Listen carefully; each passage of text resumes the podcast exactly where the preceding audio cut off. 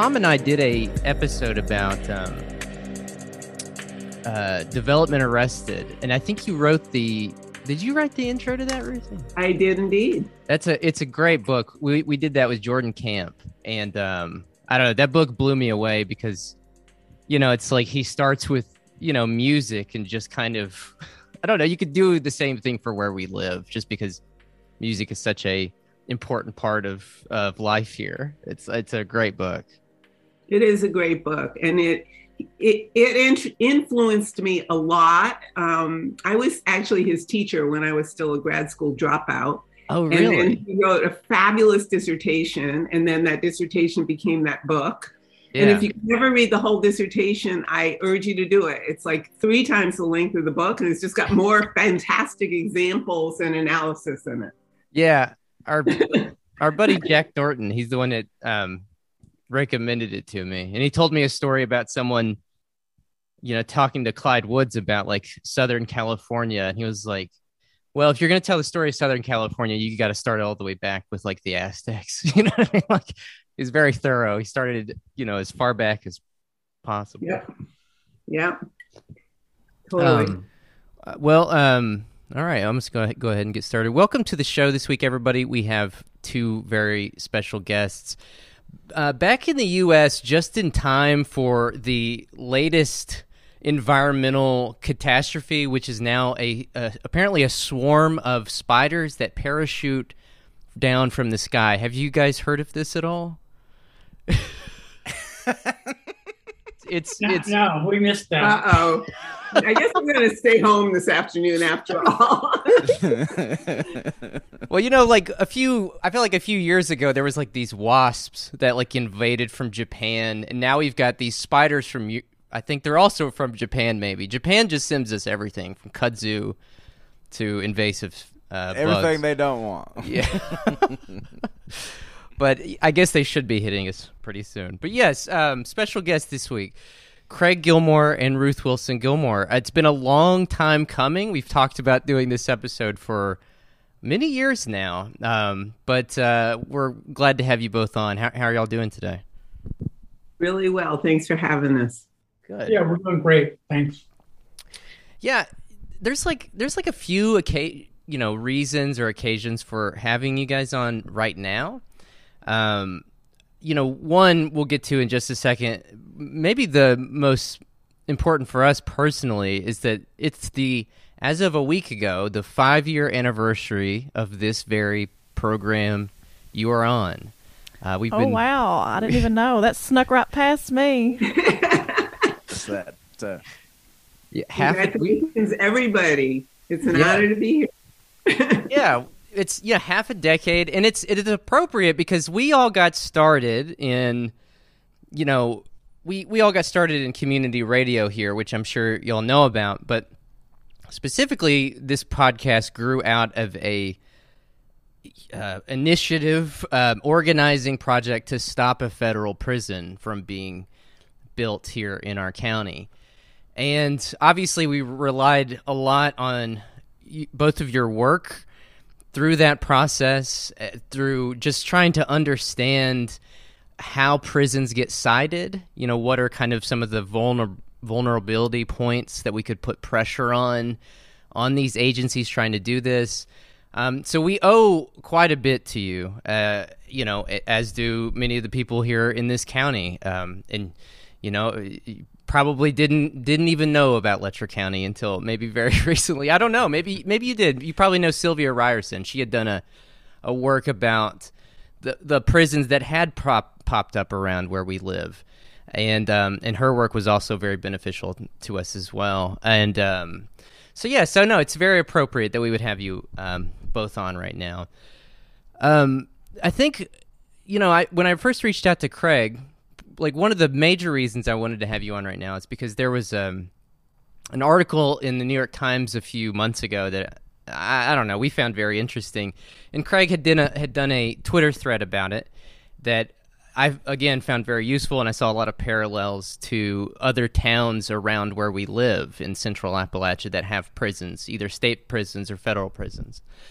The article was in the New York Times. It was titled "Nothing Will Be the Same: A Prison Town Weighs a Future Without a Prison." And it's about a town in Northern California called Susanville. It has two prisons, uh, one of which will soon be co- closing. Um, it sounds like there might be several different reasons for why it's closing, and maybe we'll get into that. Um, but it kind of went on to maybe like highlight why this is catastrophic for the the town. But the framing of it, I don't know. I think we all here um, are familiar with probably who planted this story and why it was run when it was run. I was wondering if you guys could maybe just tell us a little bit about Susanville. Like, wh- what is its story? What does this article get wrong about it? Uh, you know, what's been happening there and what's happening now? Susanville is, a, as you say, it's a it's a small town in north uh, east California. So it's on the east side of the Sierra Nevadas. Uh, it's easier to get to. Um, like if you wanted to do shopping at a place bigger than Susanville does, you'd go an hour and a half south to Reno, into Nevada. So that's like the closest bigger city. Um,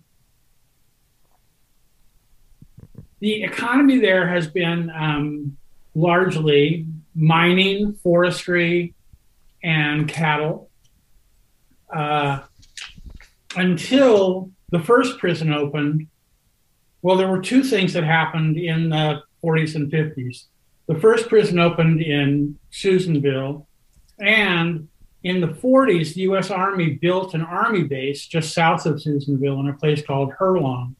Uh, as a place to store ammunition that they thought would be safe from Japanese bombers. Wow. But for the Pacific Theater. Right. Um, needless to say, there's still a lot of ammunition stored there, but that site has become the uh, place in which the U.S. Army and other armed forces destroy outdated munitions. Wow. So every afternoon at four o'clock, there's a huge explosion in the middle of the desert Oh my God. toxins from these munitions that have just been blown up float up into the air. That's um, incredible. In the early aughts, a federal prison was sited right down the road from that munitions depot. yeah. So, I mean, one of the things that the Times gets wrong, and I, I suspect it's a reporter who doesn't understand how rural economies work. There are only two prisons in Susanville, but there's another one half an hour away. And the people in that prison live the same sorts of places that the people who work in the two Susanville prisons work, which may or may not be the town of Susanville. But according to the census, about half the people in the city limits of Susanville are incarcerated. They're Oh half my of the world, half of it's incarcerated. Incredible. Um, the other thing I think that is worth talking about in terms of that story is that um, I, was up there in the aughts helping some local people try to fight this proposed federal prison. And most of them worked for fish and game or forestry. And they said that apart from the prison guard population, the most substantial source of employment were the state and federal governments, but not in their carceral aspect, in their forestry management, fish and game, da da da da. Right. So, you know, I met some people who I think were growing a little reefer up in the mountains in the in for part of the season and doing like game surveys for the US government. And that's how they made their money. They lived in trailers. Um, so the question of, I mean, the the the closure of one prison in Susanville is going to impact the local economy, but there are two prisons and an army base still left for this town that has fewer than 10,000 free world residents. Right.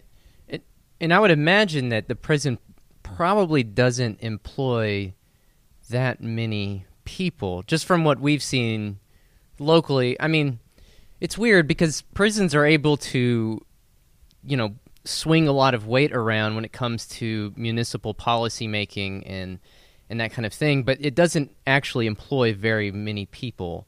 Um, and so maybe that, that's another reason why the framing of this was kind of strange. As I think, as you pointed out, Craig, like in many ways, it was a victory of the prison guard union and the Chamber of Commerce. This this story, anyways, like they probably, if they didn't outright just reach out to the New York Times and say, "Hey, do this story," then they, you know, very much the reporter was more sympathetic to them than the people incarcerated there. Uh, it's it sounds like, anyways. Yeah, I I just want to interject here that the reporter um, spend a lot of time talking to people who know us in California related to some other story he had done. And they spent a lot of time explaining to him that he should talk to at least me, if not both of us, once he'd gone up to Susanville to do his reportorial duties. Mm-hmm. And he swore he would, and I await the email. Maybe there's a sequel coming. I, I, I'm I'm curious because I know the way things work here. You know, like in in particularly in places like where we're from, where there's you know. Um, you know the tax bases are small there's not a ton of political organization that kind of thing and so the things we get foisted upon us are obviously like prisons and then like landfills those type of things how what's the process for like military bases is it kind of the same calculus or is it is it like I don't really have a whole lot of experience with that because there's nothing like that kind of in the mountains, really. I guess down like Fort Sumter in South Carolina, maybe. But is is is that another one of those things that like sort of gets put on people like as like this will be like an economic development thing or like is, is there any sort of connection? You know what I'm saying to like those types of sort of like projects that nobody wants. Well, you know, that's a great question. I'm glad you asked it. Uh, the, the history of the expansion of military bases in the United States is actually a bit different from the proliferation of what you are pointing at as industries of last resort. So, incinerators, landfills, prisons, uh, feedlots, those kinds of things. Yeah. Uh, with the military, uh, as the U.S. Uh, Department of War transformed itself into the Pentagon uh, after the the close, the final shots were fired and bombs dropped at the end of World War II. Most of that expansion looked to people on the ground like a very welcome, very big development opportunity and it generally was not the case for many bases. I won't say this is universally the case, that many people objected to the bases. And indeed, the bases fit into or transformed local economies in ways that uh, generally provided a little higher than normal um, related jobs, what we call multipliers, you know, out, out off the base, uh, opportunities for civilian employment on the base, and so on and so forth. Now, of course, all of that is fraught. Like if you've ever read Homefront by Kathy Lutz about uh, Fort, what is it, um, in North Carolina? Bragg? Is it Fort Bragg? Fort Bragg. Fort yeah. Bragg, you see like how fraught it is. But anyway, that's a bit different, a bit different. And uh, certainly a place to store and then explode munitions would fall more squarely into the industries of last resort category than the bases um, that kind of united uh, uh, a swath of the continental United States from the Northeast down through the South, across the Southwest, and up the West Coast that some people call the Gun Belt. Right. And, and in the case of California, I mean, it seems like California probably more than a lot of other states. That relationship with the military industrial complex was really what made it what it is, correct? Like it kind of, in a way, complemented the university system. And I don't know, I think you call it, or, or Mike Davis, or, you know, it's like the military Keynesian state. It's kind of like, it's kind of like what allowed them to provide, quote unquote, for people um, you know, under the guise of this kind of like militaristic expansion, I suppose. That's really true. And and to go back to your uh, neck of the woods, um, while the Tennessee Valley Authority might not be, you know, directly implicated in the landscapes where you live and live or, and play. Um, the Appalachian Commission that links, you know, southern Ohio all the way down through Appalachia to to its southernmost um, um, uh, regions, uh, turned to the Tennessee Valley Authority allegedly to bring the isolated communities of Appalachia into the larger uh, political economy starting in the 1920s, but more forcefully uh, in the run up to and after the Second World War. And what we know about the TVA is that the power that it produced, and I mean the electrical power that it produced, mostly flows into the military bases and labs and so forth in the South, right. and mostly bypass, just like the highways, the communities that allegedly were the objects of care and incorporation. Yeah. Mm-hmm. You, have got Oak Ridge right there in Tennessee, you know, where they put the plutonium in the bombs or whatever. I mean, it's it's really grim. Um, well, you know, just getting back to Susanville, like I think that you had pointed out in Golden Gulag, Ruthie, that like for for a lot of communities in California in the 80s and 90s, Susanville was kind of like the model prison town. Like they touted it as the place where this had worked and where it had lifted, you know, like the rising tide, like all the boats and everybody was was happy with it. Um, I think particularly you pointed out uh, Corcoran, which was a community in in uh, I don't really know California geography that well. I think it's maybe Southern California, right? And Susanville is more in the north. Um, Corcoran sounded a lot like our community here in the sense that um, it had lost, in their sense, it was agriculture, in our sense, it's coal mining. But they were their leaders in their community. These uh, these boosters were looking for a solution, and they were asking the state for a prison, and they had pointed out Susanville as an example. And so, um, you know, we reread that chapter about Corcoran, and it was really astonishing. I mean, it's, um, I, I, think it's uh, cro- croplands capitalism. I can't remember the name, the full name of the chapter. I'm sorry, but you know, it's about it's about this town. And like I said, when we were organizing against this prison here, it's just stunning to see the similarities and and all of the. Um, like rhetoric and tactics they use just just even down to like the most minute level. For example them saying like the prison will unlock the doors to your economic like they use the exact same rhetoric here. Like is it you know why did they do that? Did they workshop it in california and then like export it elsewhere? Or you know what i mean? Like why is it uniform across the board i wonder? Is there well you might have your own ideas. I'll i'll i'll take a first pass at answering. Um, there's certainly a circulation of people and ideas and quote unquote studies, many of which are pretty lame, um, that um, state prison agencies, the federal uh, DOC, and uh, count, more local boosters, county, city, municipality boosters turn to to figure out how to make this thing happen where they're at. So the kind of language about, uh, uh, you know, how to describe uh, a coming prison, uh, I, one could trace, you know, emerges in some studies and then circulates, and people go to conferences and junkets. So it's not conspiratorial, but they definitely get together. Like yeah. they definitely get together and learn from each other and and follow certain uh, patterns. For example, it was very common in California and other places that I have done work in and studied where the person showing up to talk about how great the prison's going to be is a woman because then a woman seems to symbolize well there's nothing to be afraid of. Right. Because i wouldn't be here talking to you about it if there were and so on. Yeah. Um, do you have other ideas? Uh, only that.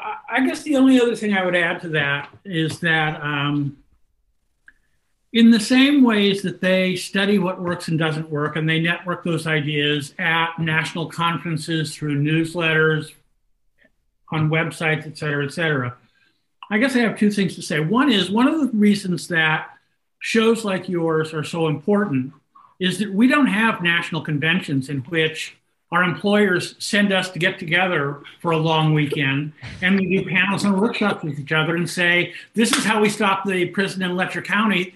Now here's how you can stop your prison. Right? right? They're doing that. They're doing that every year on taxpayer dollars because these are public employees who are going off to do these things. Right. right. The other thing is they're studying us and they are learning what you did successfully in Letcher County and they're trying to figure out how to get around it.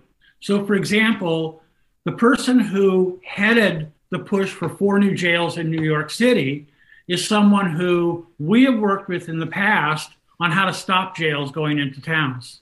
And she knows that literature backwards and forwards. She's done organizing. And so she was able to come up with a strategy to counter a lot of the stuff that we and she had been doing. Wow. It's profound. How did that feel? Bad. Bad. Oh my yeah, god! I, I, would use stronger language, but I don't know like what your uh, familial warning level is. On I know you're in good company here. Oh, yeah, you, go Tom, wherever you want to, Craig. Tom's got the cuss the cuss box. He'll drop a quarter in for you. No okay, honor. Cuss bomb about that one. Cuss bomb. My biggest failure ever. From star pu- pupil to arch enemy. Yeah. Oh my like, god. It was the really betrayal. Yeah. And and but to, to go back to, you know, the the bottom up stuff that I know all of you observed and probably tried to do some work to to change the course of um, in the struggle there where you're at is that the the boosters use a language that seems so self-evidently good right? Jobs is like the magic word in the united states of america where work is at the mm. center of the possibility of being alive. Yeah. Forget about maybe having health care right. So job is magical um, and boosters know that. And anyone who shows up and says but they go what are you telling us about these people who need jobs?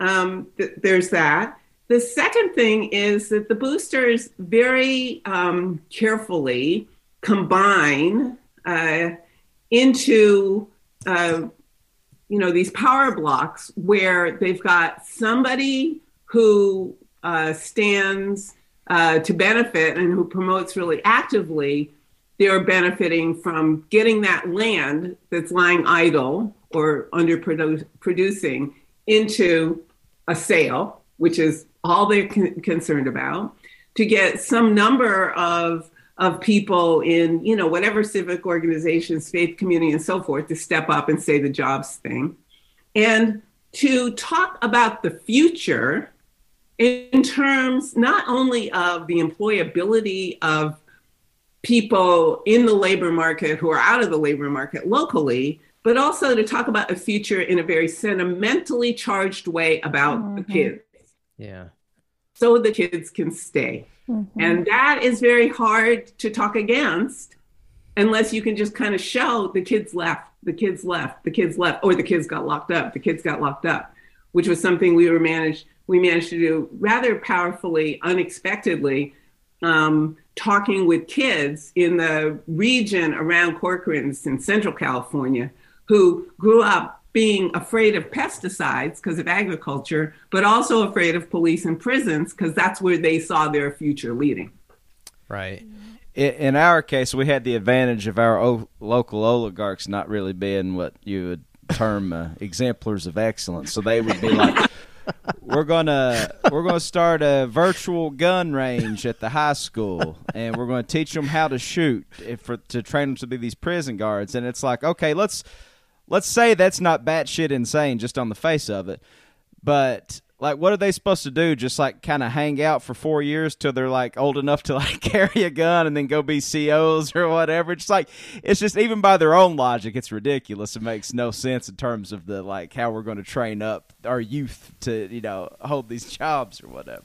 Yeah and and you talking about the jobs narrative i wonder if you've experienced this the i feel like that that piece of it was um what made um, organizing so difficult. In particular, because so many of the people that we were used to organizing with, that we had done water quality work with, that we had worked with to um, hold mining companies accountable, a lot of those people were like, well, we can't fight all the jobs you know, and they were just checked out and like we're not on board. And and, and at first it felt like our only allies were NIMBYs. it was like, are, are we going to work with these people? It just became, it was just a very bizarre. Yeah, and that's why we we had done this thing, and it's actually fascinating because throughout this process you get to display all the contradictions and all the sort of hypocrisies that the the boosters put out there and everything. But like the timeline of events is that they had talked about this prison coming to our community for like 10 years. And then out of the blue one day they say, "All right, we got the money for it." Our congressman Hal Rogers, who's the longest serving Republican congressman in Congress uh, actually, um, you know, he, has got the money for it and it's coming and it's coming to your county. $444 million prison is coming.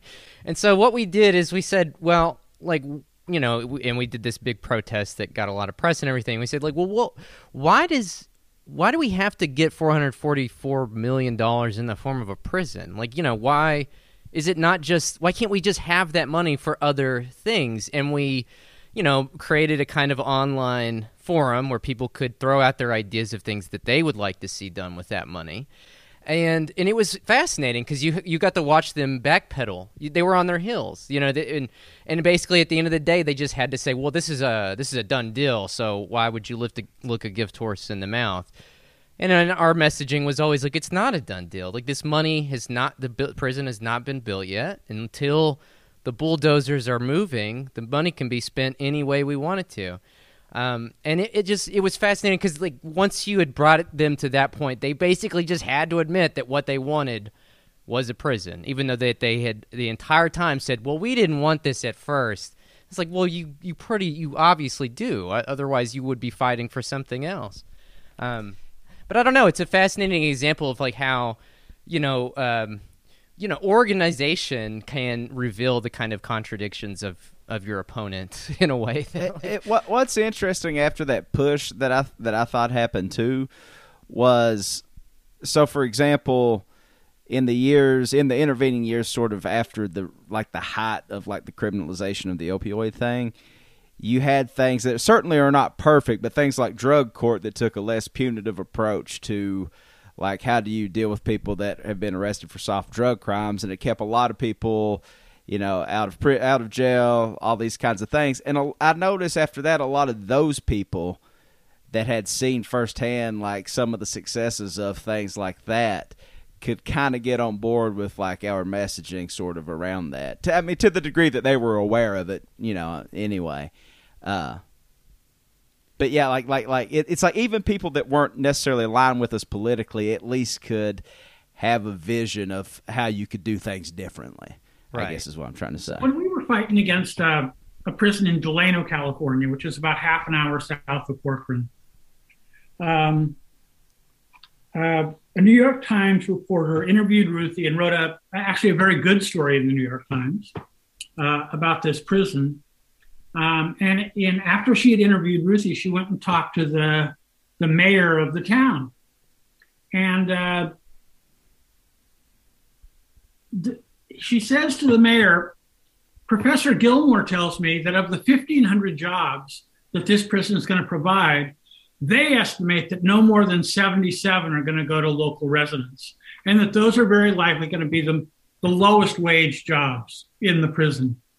And it turns out there was another story that happened a year or two later when the prison advertised for two $17,000 a year clerical jobs 800 people lined up to get those. Oh my God.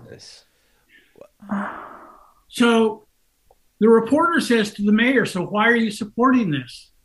And he, the mayor said, The state of California didn't offer me 335 million to do with what I want. The state of California is offering me a 30, $335 million prison. And we are so poor here and we have such high unemployment I can't turn my back on 77 jobs. 77 low wage jobs would help our town. Yeah. And I think if you're asking me, is it a waste amount of 335 million? Yes. Am I going to oppose it? No, because I want those jobs. And that was sort of the, you know, the barrel he was over was it wasn't a question of what could it was use it as an organizing strategy. What would you do with four hundred million dollars, or what could we do with four hundred million dollars? I think that's a great strategy. But in reality, they're not just going to give you that money. Right. Right. So it's it's then like okay, when people stand up at the meeting and say, "Well, tell me, Terrence, can you call DC and uh, tell them here's what we're going to do with the 400 million instead, and we'll get it anyway?" Then we're kind. Of, that's one of the places we get stuck, right? Yeah. Mm-hmm. Although Definitely. I just I, I want to say this is true, and yet there's a reason when we win that we win, because in the cases when we win, the sort of outlines of the struggle are no not all that different from the cases that we lose.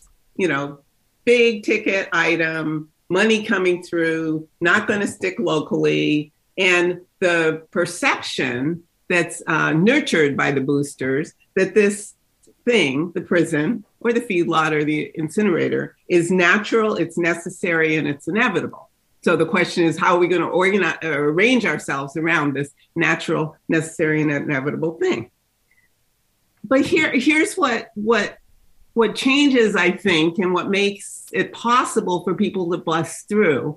And that has to do with um, a term you used in another question you asked and i'll just jump ahead to it and that's the question of fragmentation and how fragmented people are urban and rural in every kind of way. So communities have been broken because of mass criminalization with or without incarceration and communities are broken because of huge changes in uh, the landscape for jobs and well-being and uh, so on and so forth. So all of that fragmentation is reality.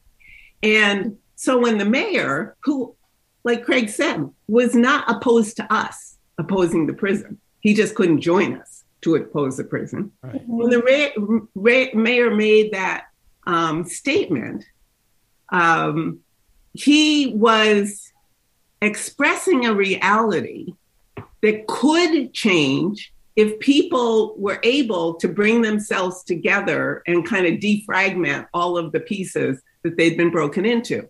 The pieces where people struggling for jobs were struggling against people struggling against environmental racism, and people struggling against environmental racism found themselves struggling against people who were for greater opportunities in the public schools.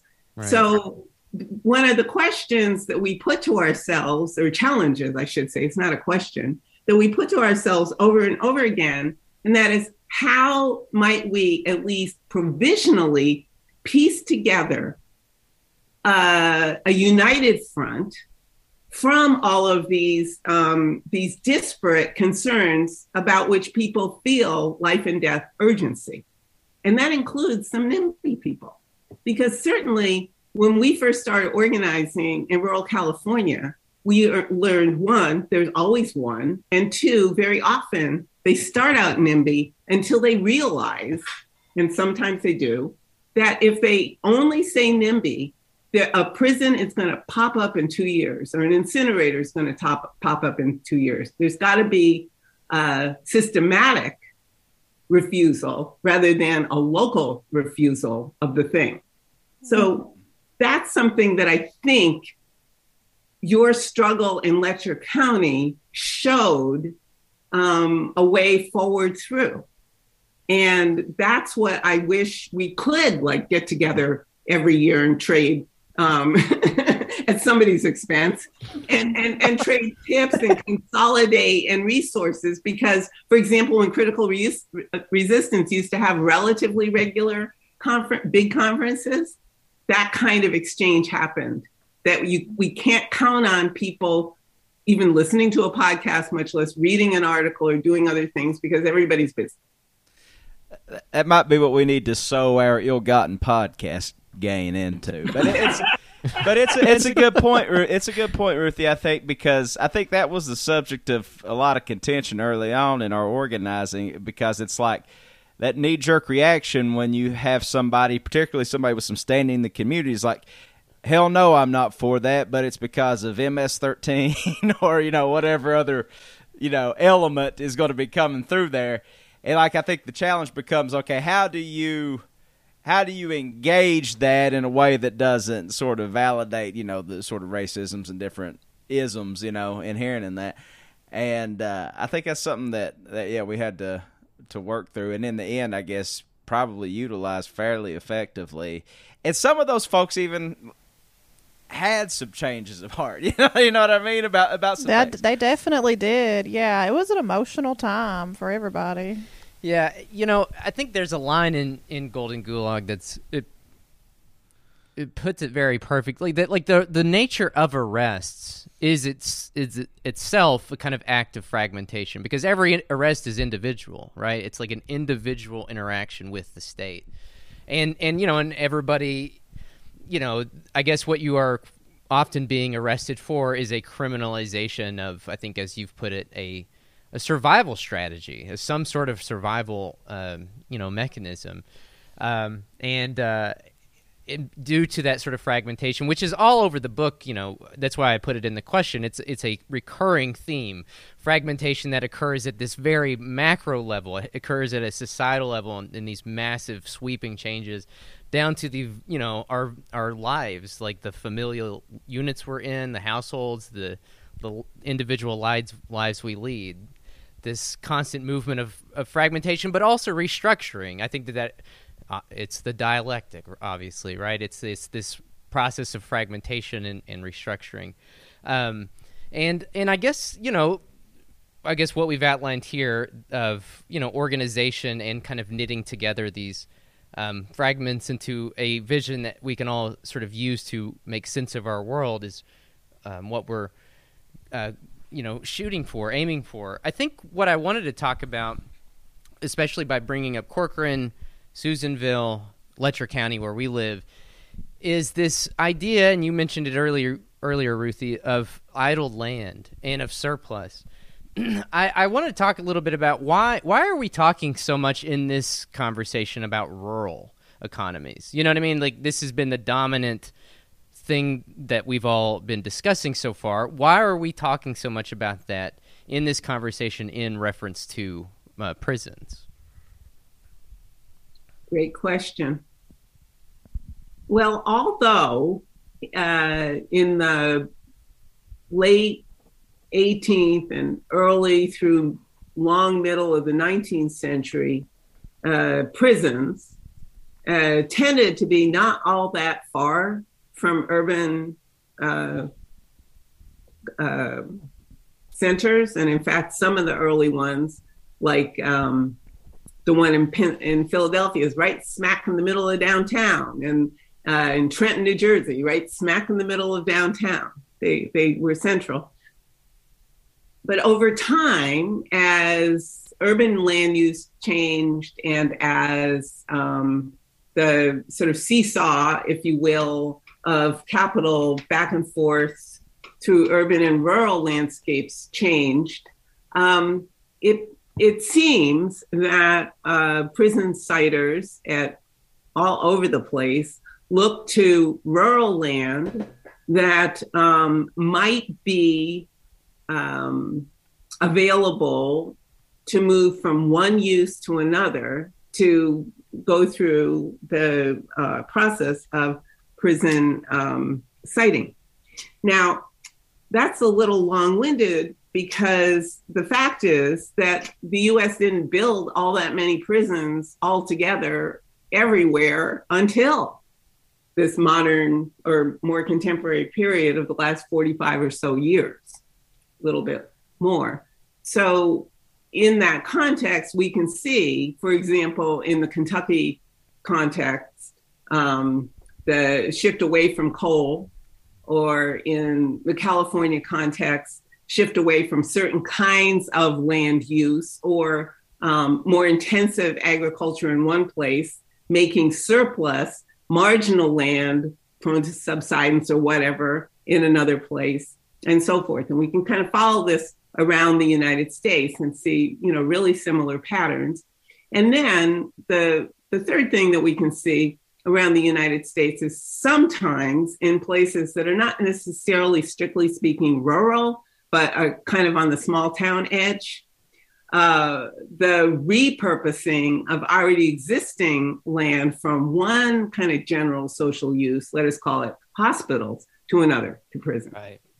But in all cases, we are looking at the fact that the what seems to be a um, relentless move of um, uh, labor market opportunities away from rural areas, whatever their extractive activity was, and into more and more urban areas or out of the US altogether, is what under, part of what underlies the production of idle land, which of course our indigenous comrades would say, yeah, we'll give it back to us.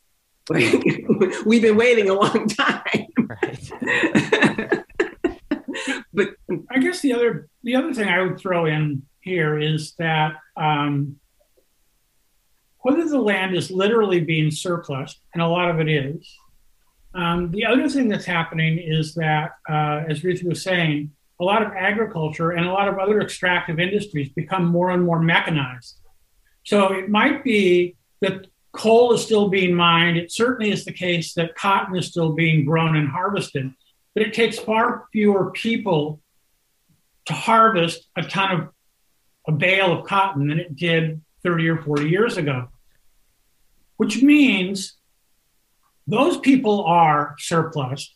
But it also means that the town in which they used to live, the towns in which they shopped, the petty bourgeois in those towns is desperate because there are fewer people coming to the restaurants. There are fewer people buying school clothes for their kids. And those, that small town petty bourgeoisie becomes the core of let's bring a prison in. Yeah. They're trying to recreate yeah. a set of customers and taxpayers. So, on the one hand, the commercial people want more customers.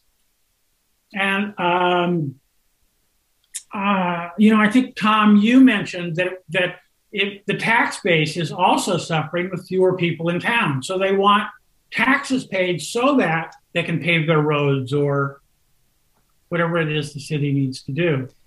And it's an attempt to bring customers and taxpayers back into the county or back into the town that um, that hypes these boosters up.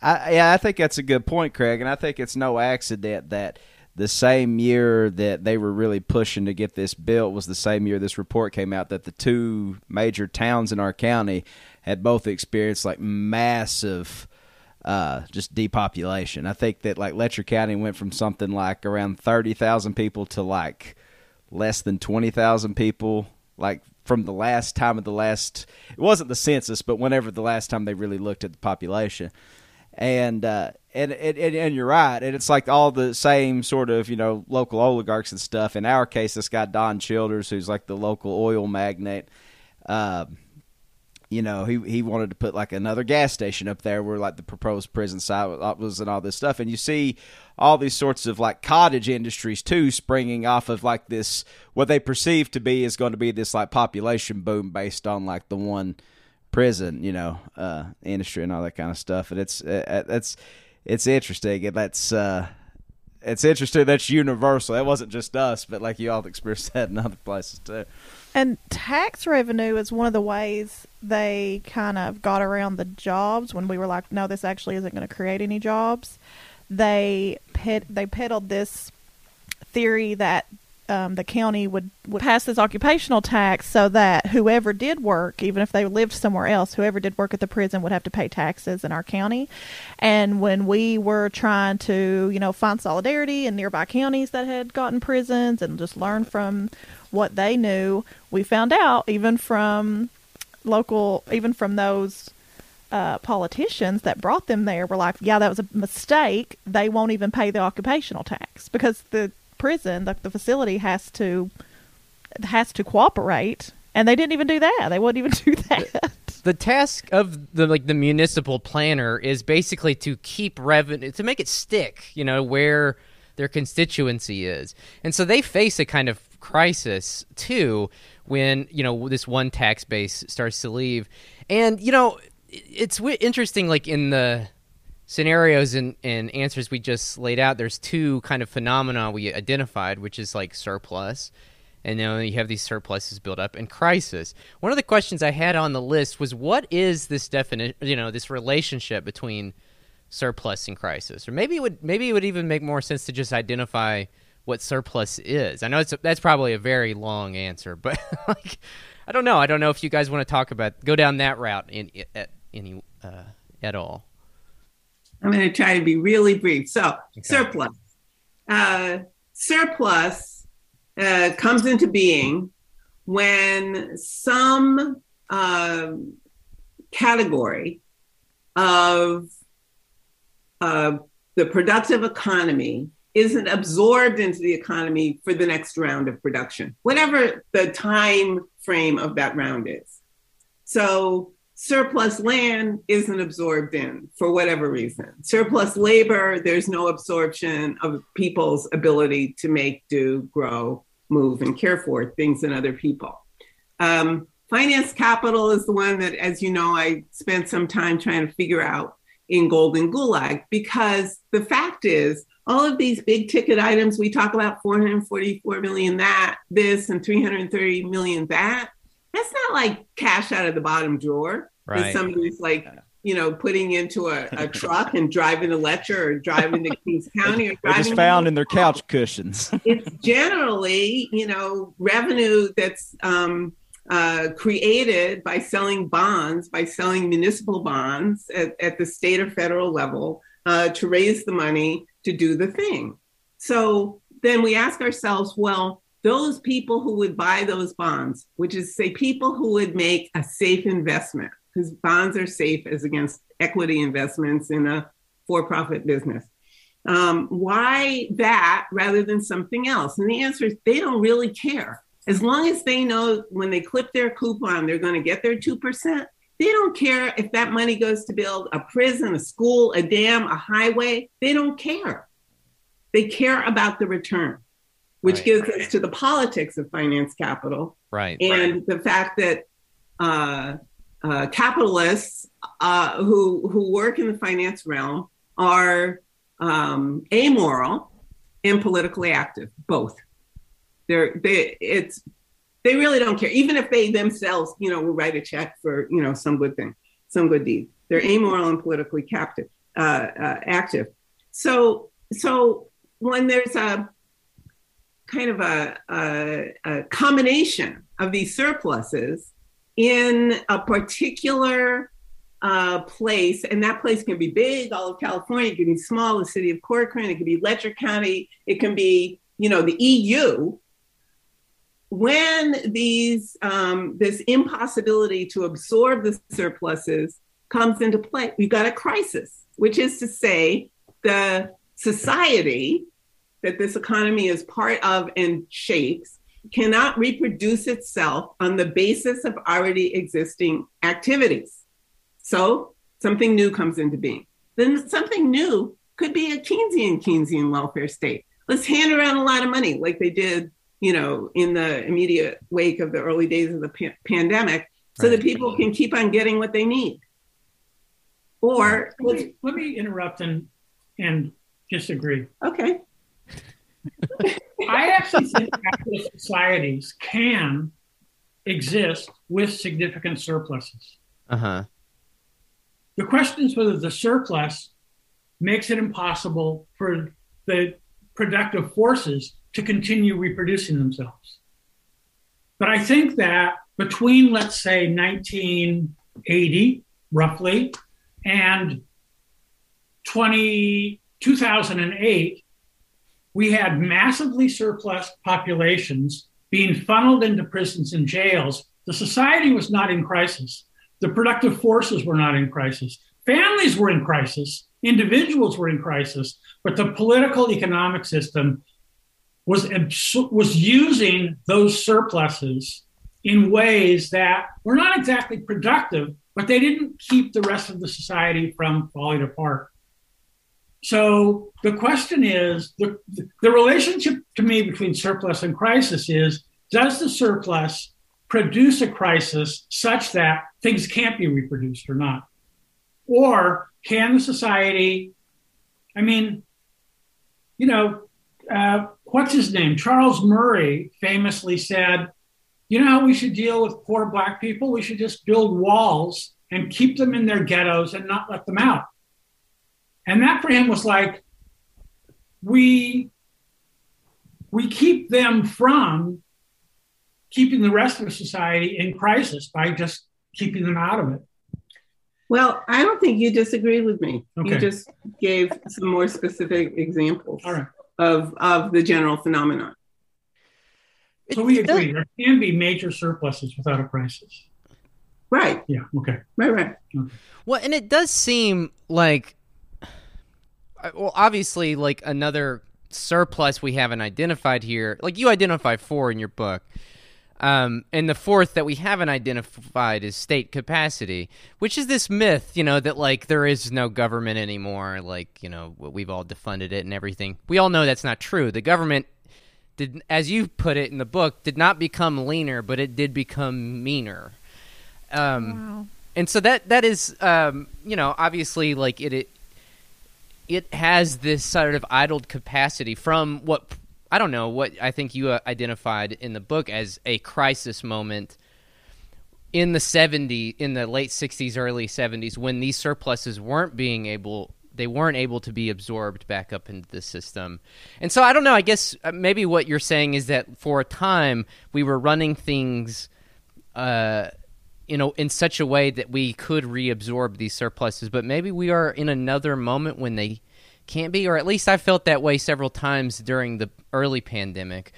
I don't know how I feel now. This um, it seems like in my community what's happening is that less people are going to prison and more people are either just going to jail or they are being surveilled in a way that they have no autonomy at all. Like it feels like, and I've said this on the show. I don't know if this is universal, but it feels like in Eastern Kentucky, and I, I wrote this article about this last year.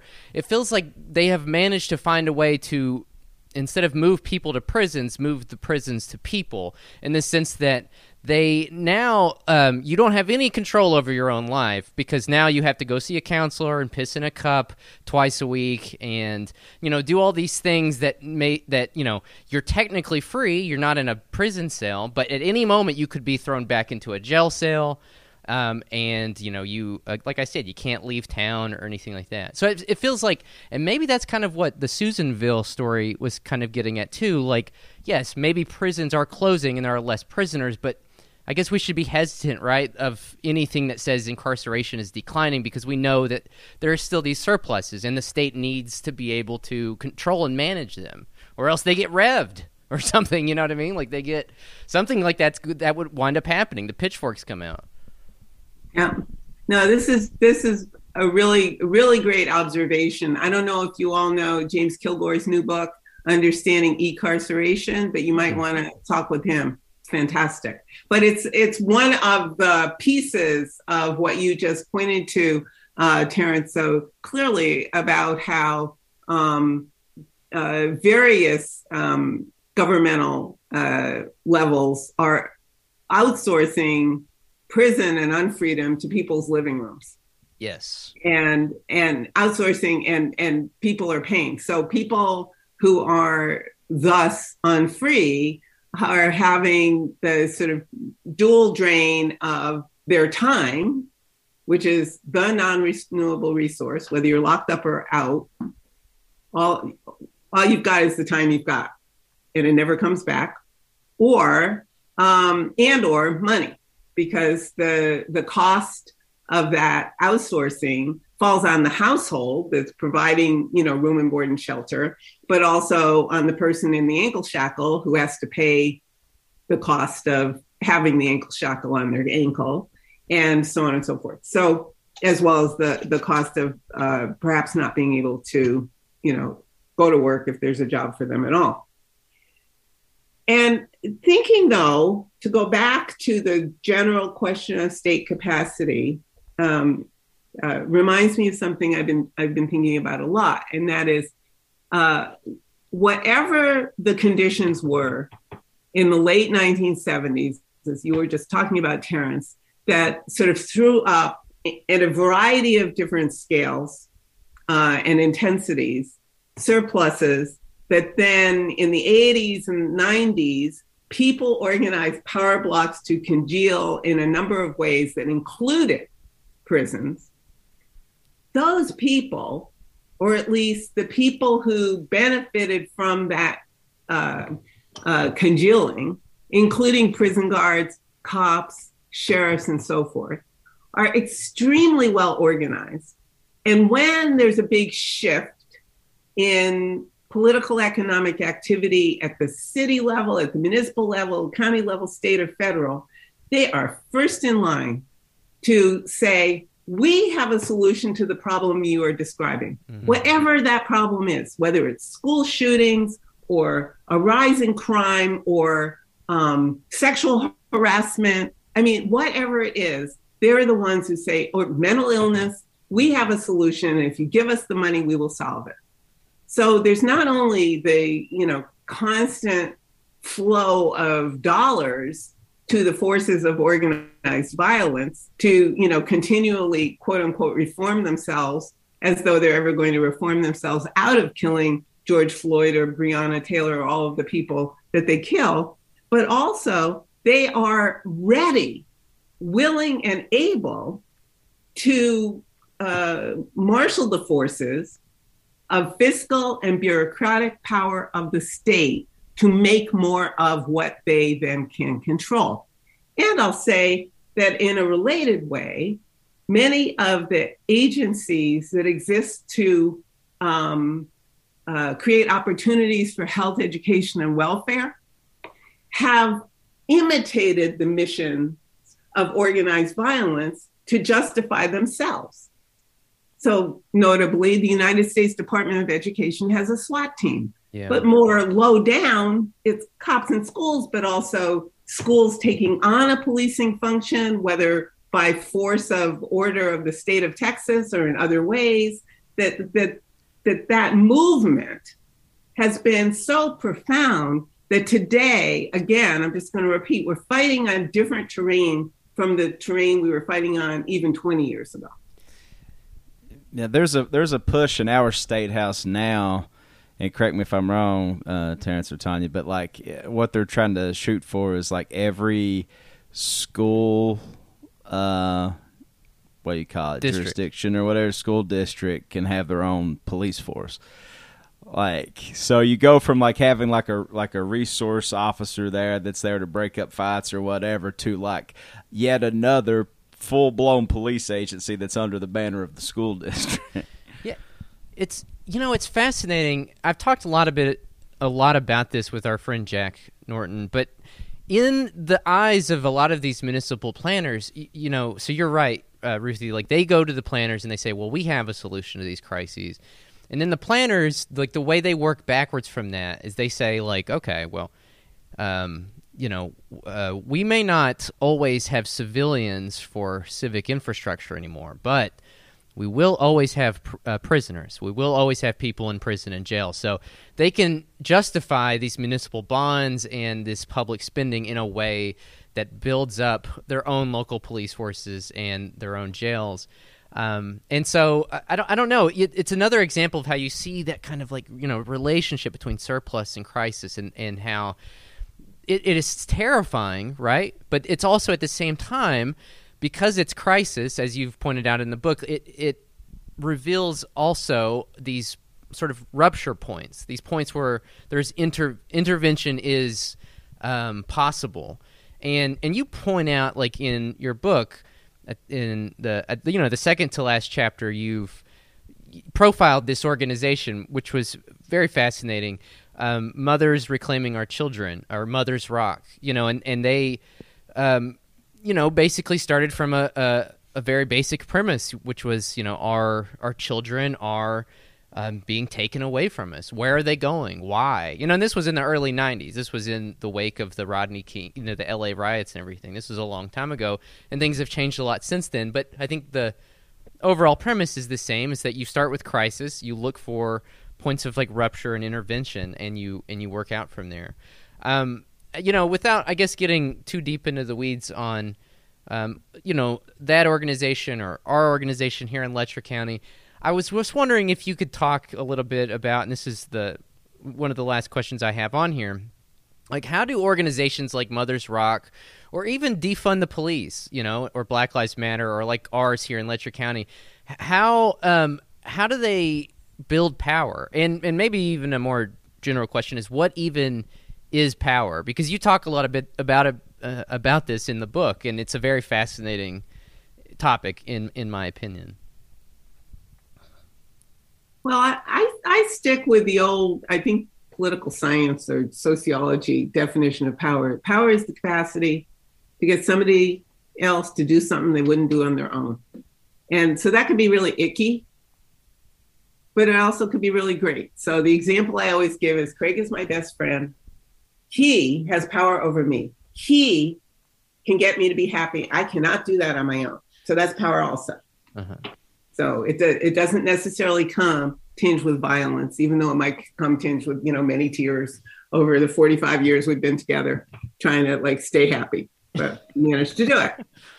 So so power, I think for a lot of people who have not had the um, the opportunity to throw themselves into uh, the kind of organizing that you've managed to do in Letcher County, um, people think power is a thing. It's over in the corner of the room. And if we can just make our way to the corner of the room, we will grab the thing and then we'll have power rather than we make it. We make it by defragmenting, you know, the various people who uh, might um, line up with us against this thing by explaining um, patiently uh, in the registers that people are willing and excited to hear, however that might happen, um, how the future as presented by the power bloc and oligarchs is not the only possible future. That um, that that doing this kind of work together, sometimes across really long distances, is how power is made, and it can dissipate really quickly, but it's actually made um, made by people. I guess the other thing I would say is that um, the mothers and others who were in Mother's ROC um, were not new. It was not new to them or their families that there would be state violence against children or young adults in the family. Um, that was something that they their families had multi generational experience of. But what happened in California in the 80s and 90s was an escalation of that violence, state violence, in ways that made it both recognizable but particularly horrifying to those mothers. And, you know, some of their mothers and grandmothers would have been part of anti-lynching campaigns. Again, they were not the first people in their in their families to do organizing against against against this sort of violence. But what they saw was more and more of the people in their family were going to prison longer and longer. More were being beat up by the cops, more were being killed by the cops. The capitalist, racial capitalist crisis in California, as you were saying, had fissures that went everywhere into society. The way those fissures showed up in black and brown households was that it was destroying the households. And it pushed the mothers who might not individually have been particularly involved politically up to that point to say, my job as a mother is not simply to be in the home. It's not simply to be in the place of worship. It's not simply to work with the educational system. I need to go to the police station. I need to go to the courthouse. I need to band together with other mothers and figure out what we can do to get our kids back. And so the crisis produced not just an opportunity, but a necessity for these women. None of them saw this as an opportunity. They were like, I'm doing what I have to do. We're going to do what we have to do to get our kids. Yeah. What do we need to do?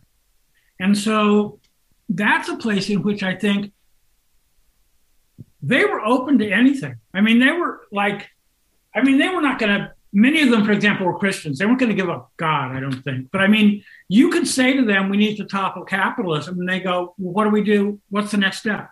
Like, they were open, like, bring, bringing their, understanding that it wasn't just their family, it was all kinds of families like them. They understood that there was a systemic problem and the system had to change, even if they didn't have a particularly clear idea how the system worked. But they wanted to know that. I mean, one of the things that they said to Ruthie when Ruthie was uh, um, starting to research her dissertation that became Golden Gulag was finish it. Like we need that. Get it back. Get it. Get it. Get it to us. So they were like her original um, commissioning editors, you might say, for that book. well, and you know, I'll add that um, you know, I didn't show up at Mother's ROC researching a dissertation. I went to graduate school after already working with Mother's ROC. And while I was part of the ROC, what what we did to learn about what was going on from any angle that anybody could bring up was we would have these Saturday workshops. And somebody, very often me, because I was like the resident nerd, but not the only nerd, um, was you know somebody would go off and and find out about so what is this three strikes? Or so what is the relationship between the youth authority and the adults authority? So what is so what so we had all kinds of people come and people would come, show up on saturday at this quaker meeting house that was a, a, a neutral place in south central that was still beset really significantly with struggle between and among various street organizations to learn stuff. And I can't remember if I tell this story in the book, but it was really stunning to us when, um, after a Mother's ROC meeting that happened out in, on the east side of LA in, in the city of Pomona, in deindustrialized downtown Pomona, already a story about surplus and crisis, um, a guy who was a, an attorney uh, offered us his law library and said, "You want to go and research this, whatever law it was? Go ahead. You yeah. can you can ha- you can be in there all day. Nobody's going to throw you out. It's yours. So we go in, me, you know, nerd, Craig, bookseller, best read person I know, friend of two friends of ours with PhDs, which I didn't have then. We could not make head or tail. Like we didn't know how to crack the code. Yeah. We had no idea what we were doing. And we were willing, literate students of this. And we said, aha, the opacity of all of this is in self meaningful and undoing the opacity, lifting curtain after curtain after curtain after curtain to go back to the fragmentation problem is exactly what we all have to do. So, um, one of the uh, the keys that that I learn over and over and over again, we learn over and over and over again, is if when we're doing things, to quote Mariame Kaba, it's things that are worthwhile doing are worthwhile doing, only worthwhile doing with other people. That is true. It is also true that if you're part of this tiny, tiny cadre of people against something that everybody else thinks is necessary, natural, and inevitable, then the only way to organize is to organize with organized people.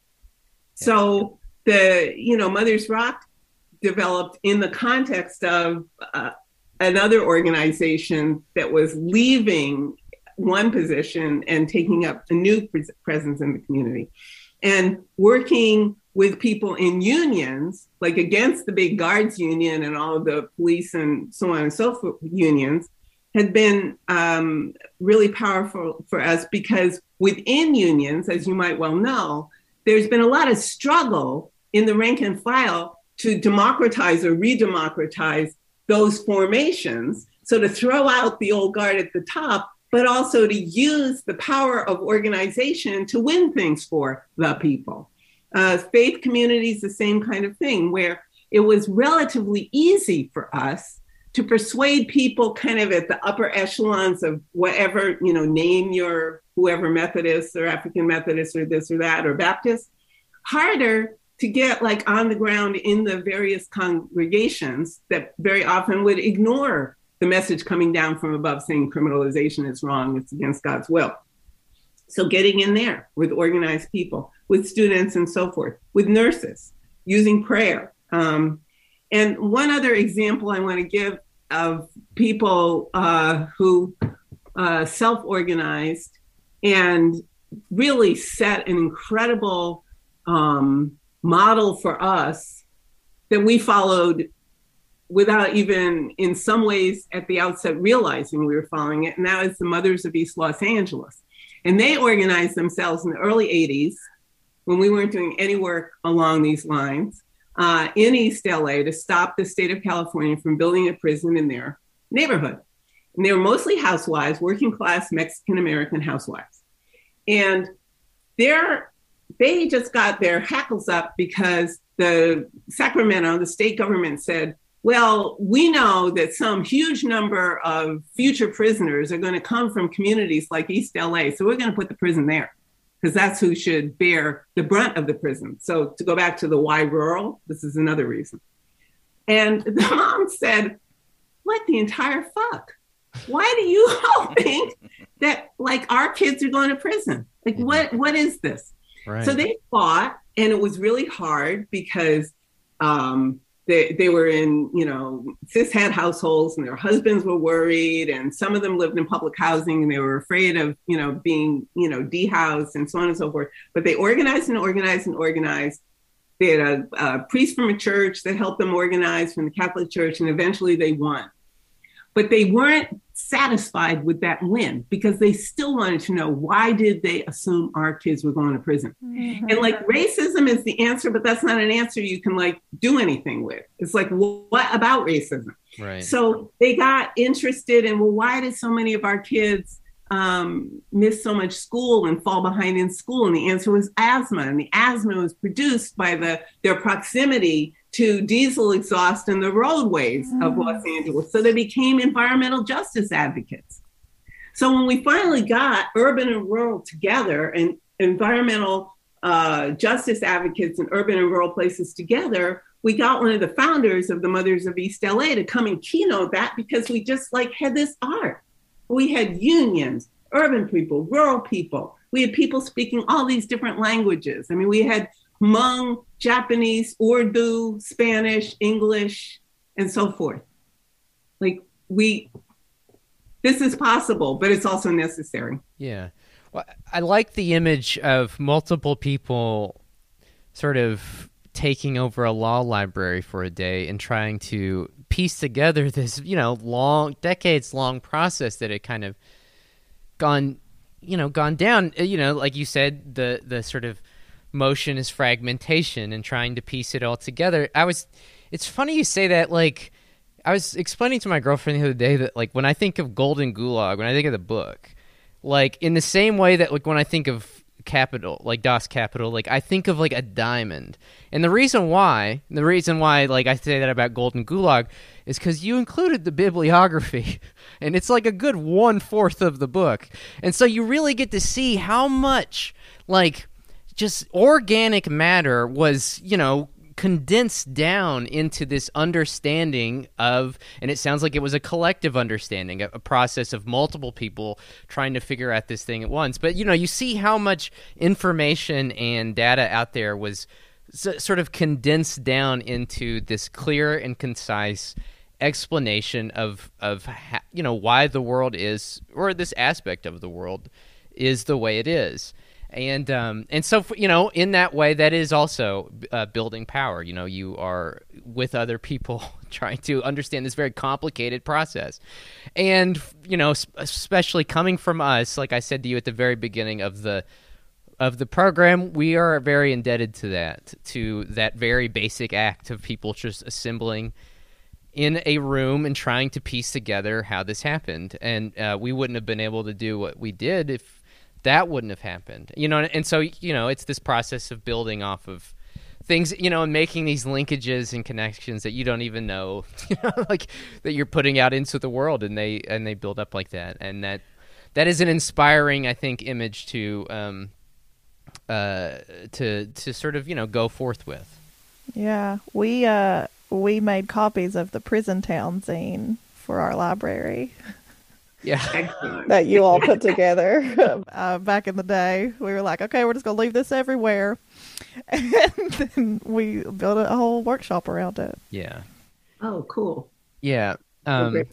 Well, you know, and so I don't, I don't I don't really have much else. I don't know Tom Tom Tanya if you guys had anything you wanted to ask or if you guys wanted to talk. I mean, I you know, you have a footnote in there about the Marxist theory of the falling rate of profit and we could go on we could riff on that for the next 30 minutes if you want to. But y'all also trying to get to London before uh, you know. Right. decent hours. That'll be our next episode. That sounds good. That sounds good. We'll table that one. Okay. All right. Um, let me let me let me offer this one. This this will be my closing uh, my closing thought. Um, I was you know I was taken with your uh, comparison of Golden Gulag and Capital, and uh, one thing that those two um, books have in common is that they come out of struggle. Yeah. They don't, as inspiring as they might be as books for people who are not yet engaged in struggle, uh, the people who wrote them wrote them coming out of particular political, economic, racial, and gender struggles um, as ways to provide tools for their comrades in those struggles. A clearer understanding of what we're up against, a clearer notion of what the road forward might be, what those obstacles in the road might be, and how to get around them or over them or how to blow them up. And you know, I have been simultaneously encouraged and uh, discouraged at the explosion of literature about prisons, policing, and jails over the last 10 or 15 years. And a lot of the stuff that I read, you know, it's not bad writing, it's not bad scholarship, but I'm like, why did you write this? Like, what, what question are you trying to answer with this book and who on the ground who's trying to do something is asking that same question. And I'm not suggesting that anything that doesn't come out of that sort of response is worthless. That's not my point at all. Right. But that um, I fear that people who are trying to educate themselves, there's I meet a lot of people who think they need to educate themselves a lot before they start fighting. And what we know about how the state works, what we know about how the police works, what we know about how prison works, is 90% from fighting them and then coming up against the problem and then going back and reading to try to solve the problem that we encountered in the struggle on the ground. And I think people need to think people people need to embrace that they don't need to know everything before they start fighting and in fact if they don't start fighting they're not going to learn the right things mm-hmm. in the first place so that's going to be my my parting uh, parting remark and i think you know the sort of people you guys have on the show, I would hold up as other exemplars of that style of praxis and theory. And in the interest of world peace, I'm in agreement with you.